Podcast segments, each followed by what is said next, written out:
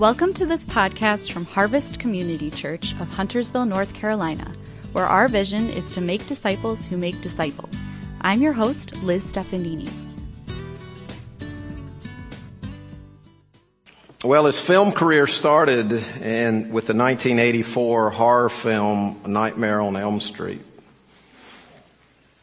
He's also appeared in such movies as Platoon, Charlie and the Chocolate Factory, Public Enemies. He starred as the title character in Crybaby, Edward Scissorhands, and What's Eating Gilbert Grape. He played the Mad Hatter in Alice in Wonderland. He starred in The Tourist, The Rum Diary, Dark Shadows, and The Lone Ranger, and Transcendence. He was Captain Jack Sparrow in all of the Pirates of the Caribbean series. He was in the news a lot last summer when he won a defamation case against Amber Heard worth $15 million. You probably know by now I'm talking about Johnny Depp. In an interview with Rolling Stone magazine, the topic came up about the meaning of life. What, what is life all about? And in that interview, Depp said, I'm not sure life is supposed to mean anything at all. As long as you have an opportunity to breathe, then breathe. I think we're here, and then that's kind of it. Then it's dirt and worms. And that's his view on what life means and what the afterlife is about. Now, if Johnny Depp is on one end of the spectrum, I want to talk to you today about somebody who was on the entire other end of the spectrum, a man who actually has a book of the Bible named after him. His name was Job. And he lived a thousand years before Jesus ever lived. He suffered deeply he didn't have it all together, so to speak, like Johnny Depp did. Although early in his life, he was probably the richest man living at that time. But, but he experienced incredible suffering, yet in the middle of his suffering, he made an affirmation that's we're going to focus on today. It's found in Job chapter 19 verses 20 to, to 25 to 27 and I want to read those at this point. Job said, I know that my Redeemer lives. And that in the end he will stand on the earth. And after my skin has been destroyed, yet in my flesh I will see God. I myself will see him with my own eyes, I and not another, how my heart yearns within me. Some of you might be thinking, why are we talking about Job on Easter? um, as I mentioned, he lived a thousand years before Jesus, and though his words are a little off of the beaten path for a day like Easter Sunday, hopefully you will see that they are exceedingly appropriate for us as we think about resurrection and we think about what that means. Now, in the middle of all of his troubles, and he had many, he had more than most of us will ever have he made this great statement, I know my Redeemer lives. So let me set the background. This is on your outline sheet there. The background is that Job was the richest man living in his time, but he lost almost everything and he was even being attacked by his counselors, his so-called friends. And in the middle of a real struggle, he made an amazing expression of faith, and that is an expression that is still very relevant to us today. So what about Job? Who is this Job? He was rich. He had a wife, he had ten children, and those were the good days for Job. But one day, a series of messengers came to Job with some announcements. Raiders had stolen all the animals and killed the farmhands. The sheep and the shepherds were burned to death. Another group of raiders came and stole the camels and killed the servants. And, and then it got worse. Another messenger came and reported that all of his children were eating together and a violent wind swept in and destroyed the house in which they were sitting and all of them died. My wife and I have three adult sons and seven grandchildren through those sons that we love incredibly. Two more on the way, by the way. I cannot imagine. I, I just, I can't even fathom a messenger coming to tell me that all of my children were gathered in one place and they all died suddenly. Can you? This is Job. He was suffering and he had real struggles and he didn't always trust God completely. We're not holding up Job today and saying everything about Job was perfect, that he never was in process or he never had to grow or he never had to learn.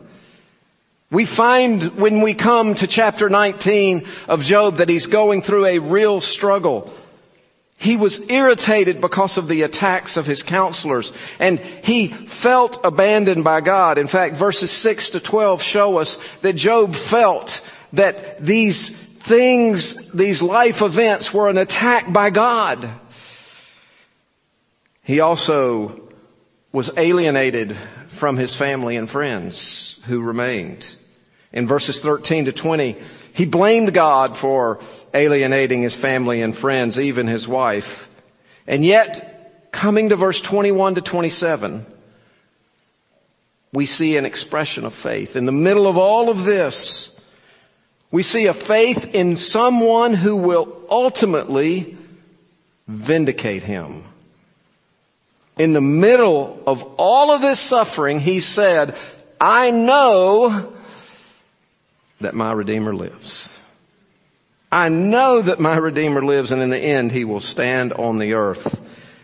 The message this morning is going to, to focus on these verses. In particular, those three highlighted words, my Redeemer lives. Now it's a fair question to ask, how does this connect to Easter? How does this connect to Easter? I'm glad you asked that question. There was no human way that Job, when he lived, could have fully understood everything about Jesus Christ that you and I understand today. He, he couldn't have understood it all. It wasn't all revealed to him yet. But he made this expression of faith. He exhibited faith in God. He believed that God would vindicate him and all of scripture ties together. All of scripture is united. And in this case, Job was expressing his faith even though he didn't fully understand all of the implications. In other words, he spoke better than he knew. He spoke better than he knew.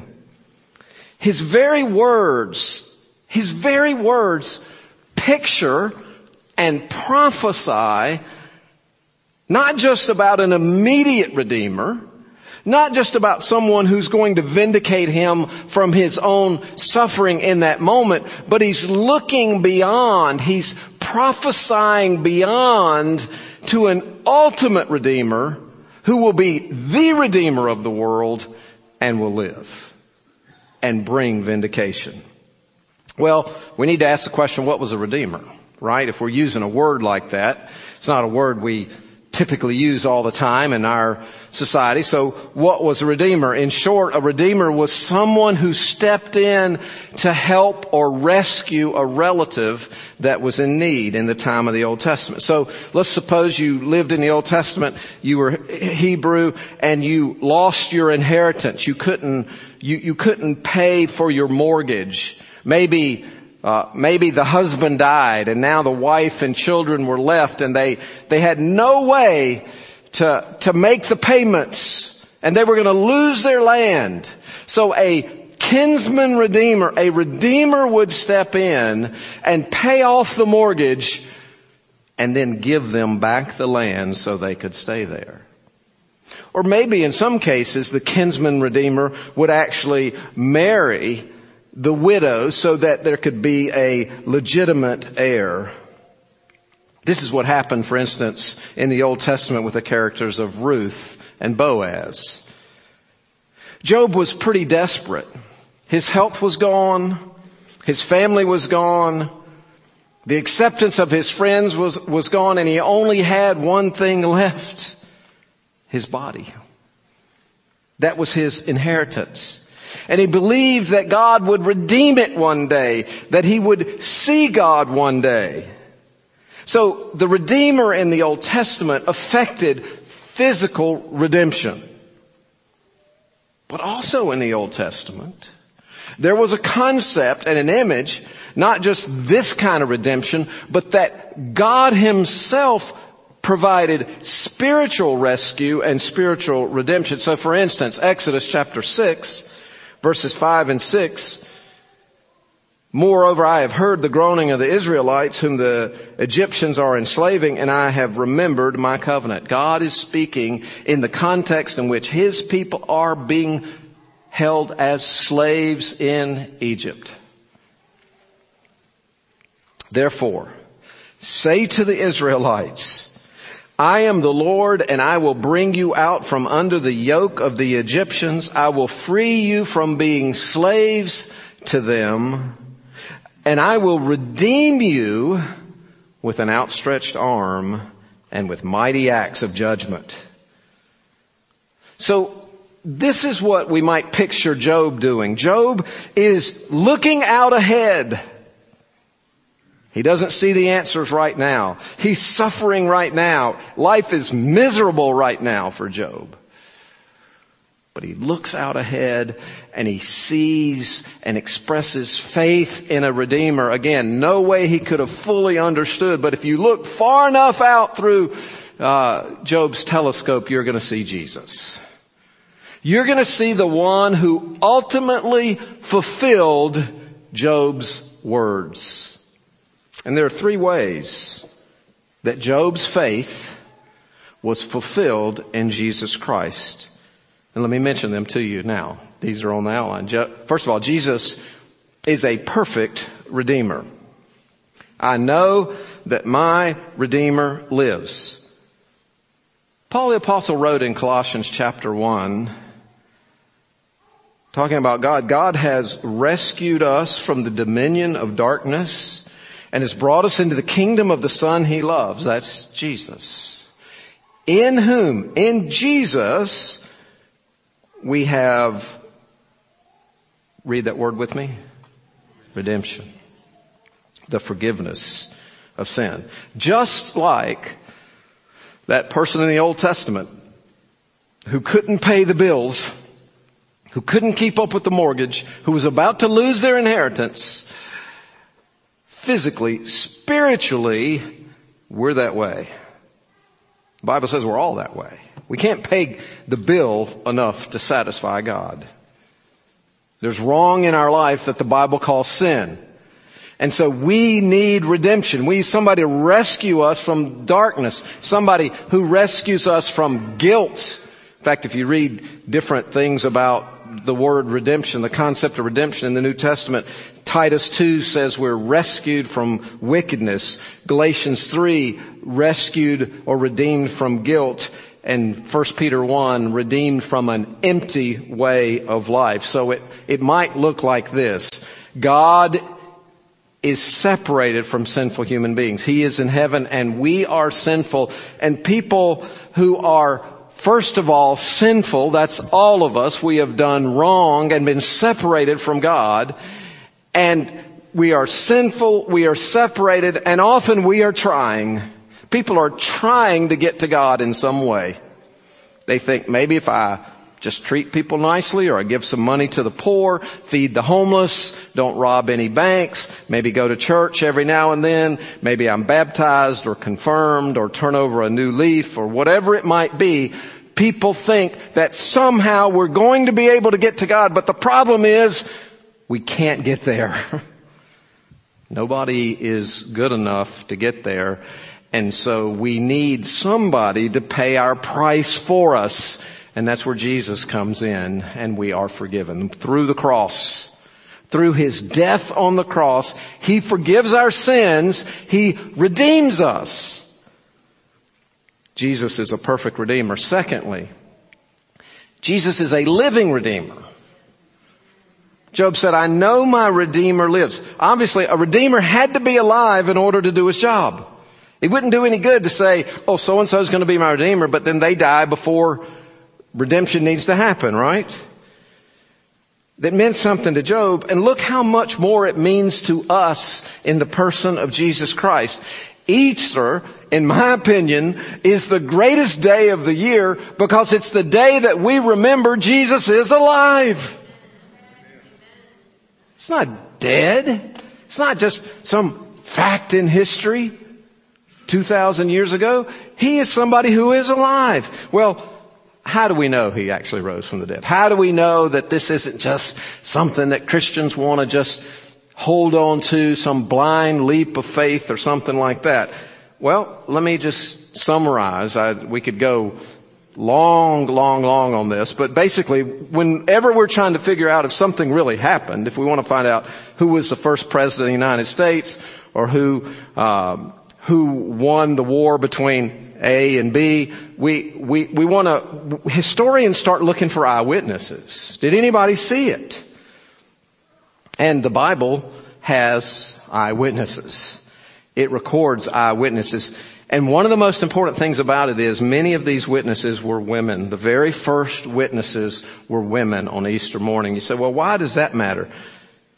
Well, in the first century Jewish courts, women's testimonies were not valid. So think about this. If you were just going to make this up, if you were an early follower of Jesus Christ and he was dead and he was still in the tomb and you, you wanted to pretend somehow that he had ro- risen from the dead, and so you were going to write an account about it, which ultimately is going to end up in our Bible.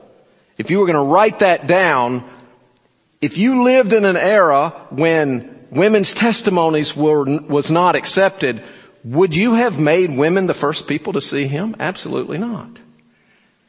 The reason why the Bible records that women were the first people to see him is because women were the first people to see him on Easter morning. It was the facts and whether it fit their culture or not, this is what happened. So you have women, you have Peter, you have the 11 disciples, you have two people on the road to Emmaus, you have more than 500 people at one time as we, as I read in 1 Corinthians. You had James, all the apostles, and Paul. Secondly, you have reliable historical documents. You know, we, we don't live now. Now we depend on documents, right? You open your Bibles and they're printed in English. But it was written, the New Testament portion was written in Greek. And so we need to ask the question is, do, do, do, in what I'm reading now, is it an accurate reflection of what the people wrote when it was, when it was written? Great question. Now we're not going to have any special pleading here. If you submit the gospels to the same set of criteria that you set any set of documents to, they come out with flying colors. So some of that criteria would include consistency internal consistency with each account, right? Each person needs to say something and not say something different themselves later, but also intra-consistency among the different accounts. It, parents, we do this all the time with our children, right? Well, you might not do it all the time. Your children might be perfect. But we had a few instances with these three wonderful boys who were full of testosterone and competitiveness. We had many times when something wrong had been done and everybody knew it, but nobody would admit who did it. In fact, I remember we had the, the, this case of the missing shovel. One of my shovels got missing somehow. And two of the boys were disputing about who actually took it out of the garage and took it and lost it and this and that and the other. And I was hearing different stories. And so we had a little court case in our living room. My oldest son actually went and got his bathrobe and he was the judge. And he called for the witnesses. Parents have to sort through is the, is the testimony consistent? Do they say the same thing every time and is it consistent among them? And in the case of scripture, check, check. Notice it doesn't mean that they're identical. You know, there are four accounts. There's Matthew, Mark, Luke, and John. And in fact, modern detectives, uh, when they're uh, interviewing witnesses and they're trying to build a case and they want to know what really happened, they aren't looking for the same exact story from every single witness. They don't want every witness to say the same exact thing because then they suspect collusion, right? So what they're looking for is that each witness is truthful and accurate and consistent in themselves and with the others and the gospels meet this criteria. And then there has to be corroboration. You know, there has to be some surrounding evidence that matches what is being said. So for instance, you have children. Let's just call them Luke and Megan. Luke says Megan spilled the soda. Big soda stain, you know, on the carpet. Luke blames Megan. Megan says no. And then you know that Megan never even drinks soda and you find an empty soda can in Luke's trash can in his room. That would be some corroborating, condemning evidence in that case, right? Well, the biggest corroborating evidence I'm getting ready to mention in a minute is the empty tomb. And we'll come back to that one. Another one is accuracy. Is our present account an accurate rendition of what the original eyewitnesses made in their account. And this is huge for us because we live a couple thousand years after the facts. And the only way that we can have confidence in them is if, if we have accurate written accounts.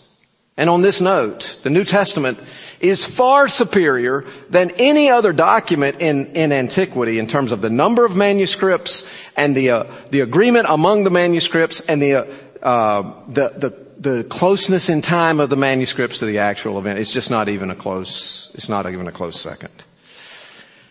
So we have eyewitnesses, we have reliable historical documents, we have the disciples transformed. Think about it. These followers of Jesus were discouraged. They were defeated. They thought their life was over, or at least their following Jesus was over. They didn't know what to do. They were going to go back fishing or whatever. And here they were. They were discouraged. They were defeated. And something happened to them.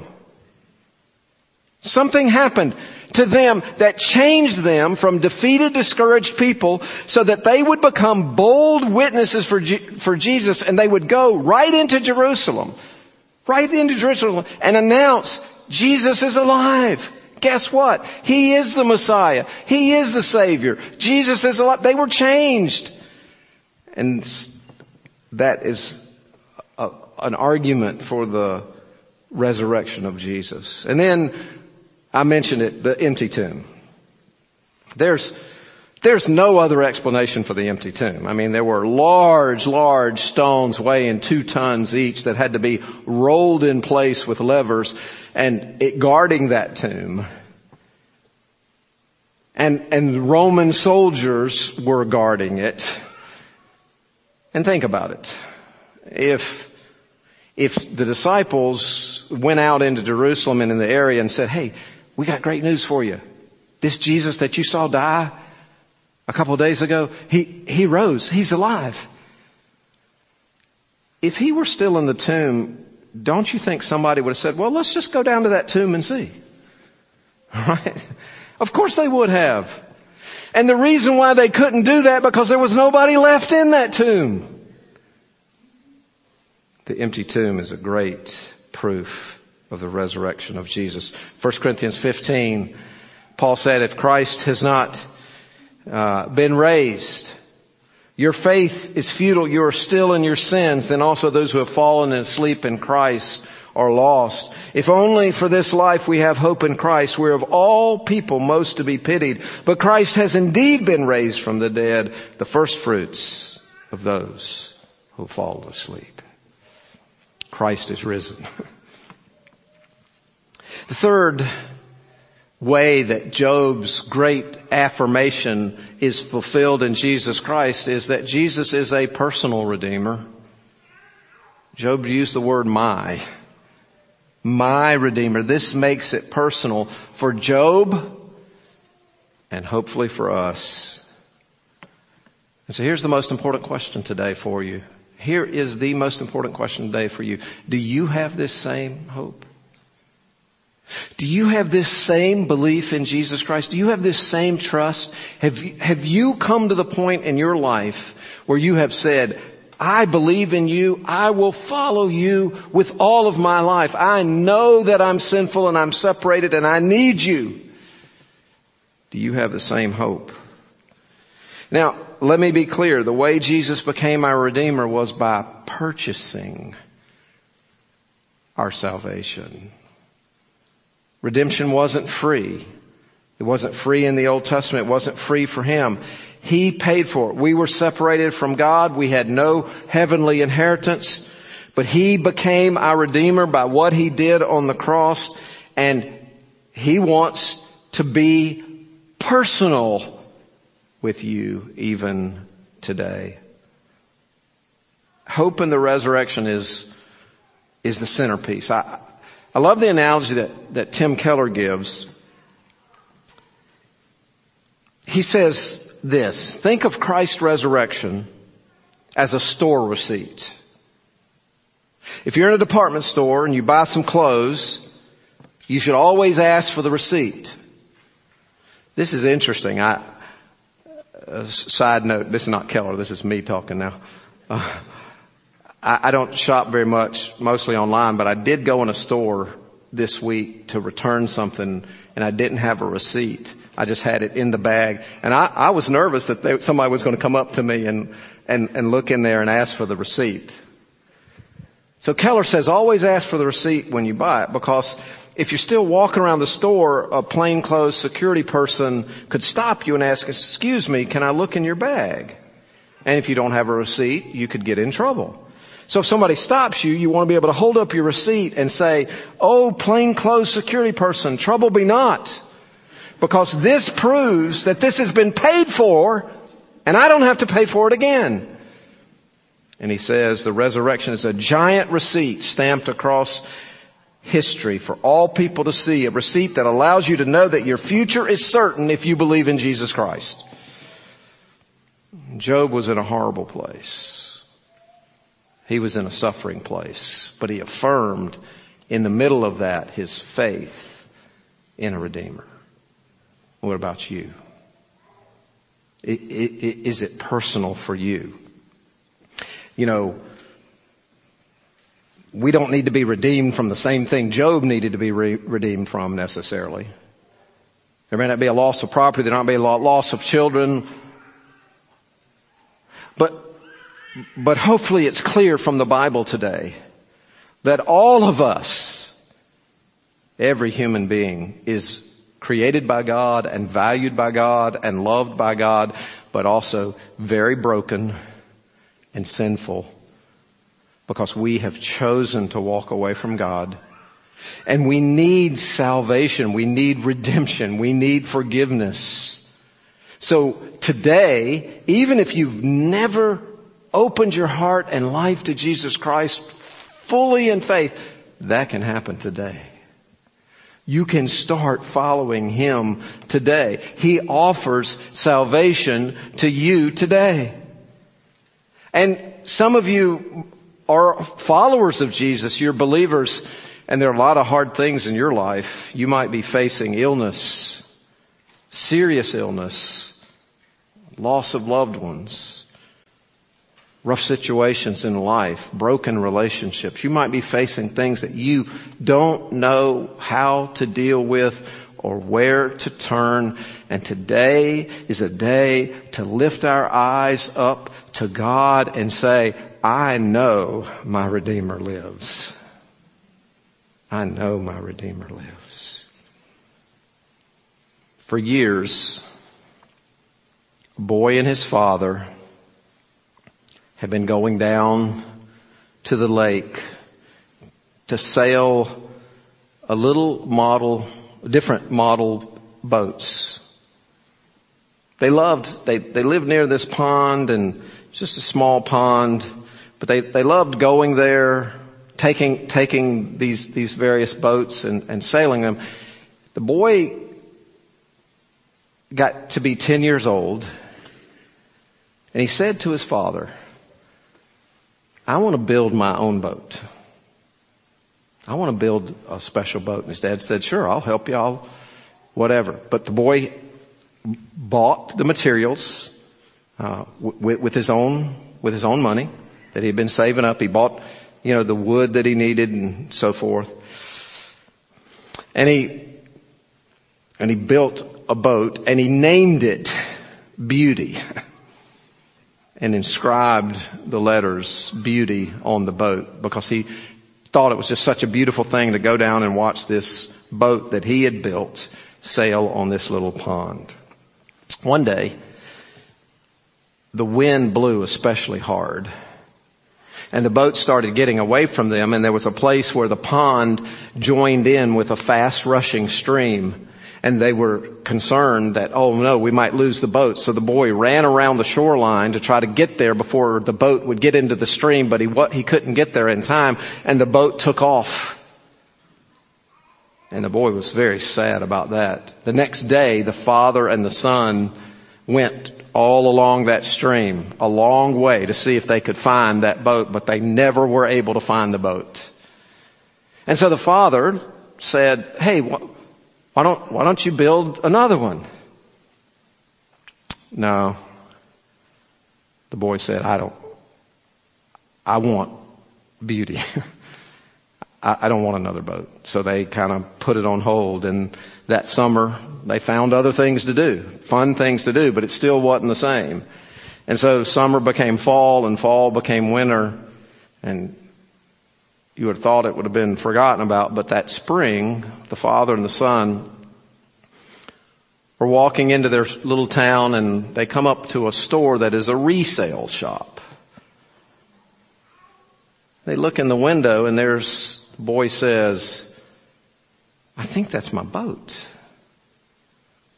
And the father like gets up near the glass and no, I don't think so because it was, it was gray and the paint was kind of chipped uh, it, it, the mast was broke, the sails were torn, and there were little pirate flags on. He said, I don't, I don't think that's your boat. But the boy was kind of insistent. So they went in the store anyway, and he looked at it, and as he got close to it and looked at it, he could see under some of that chipped paint the letters B, E, A, and that was his boat. So they went to the store manager, and they said, look, here's what happened.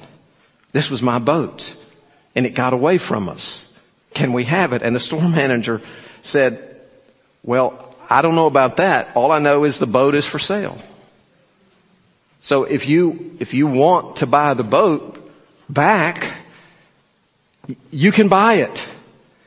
And the son is like, Dad, can we buy the boat? Can we buy the boat? And he, he's like, well, I don't know, son. It, this boat is all beat up. It's probably not going to sail.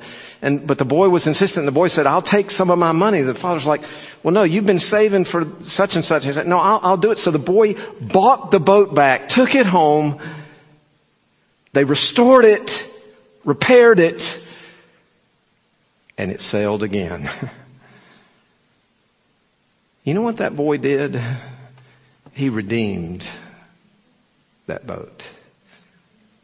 He took something that belonged to him that was broken and not working and not functional. And with his design, his heart, his sacrifice, he restored it. and he transformed it. Redemption is a beautiful thing. And Easter is a great thing because God, we're not talking about redeeming and restoring things like boats. God restores people. God redeems people. He buys us back. He pays the price for us on the cross. And he says, come to me, all of you who are burdened, and I will give you rest. And if you do that today, if you put your hope and faith in Jesus Christ and Him alone as you're turning away from a life of sin and trusting in Him to be your Savior, you can be redeemed. And you can say with Job, I know that my Redeemer lives. So Easter won't be just a holiday. It'll be real. And if you're a believer, whatever brokenness life has right now, let's know that though God may not promise to take us uh, of all the brokenness now, He is our Redeemer and He lives and one day we're going to see His face. Let's bow our heads, please. Thanks again for joining us today from Harvest Community Church. This podcast is also available on our website, harvestcharlotte.com. Please go there if you want to send a question or comment, learn more about our ministries, or find out how you can donate to support the podcast.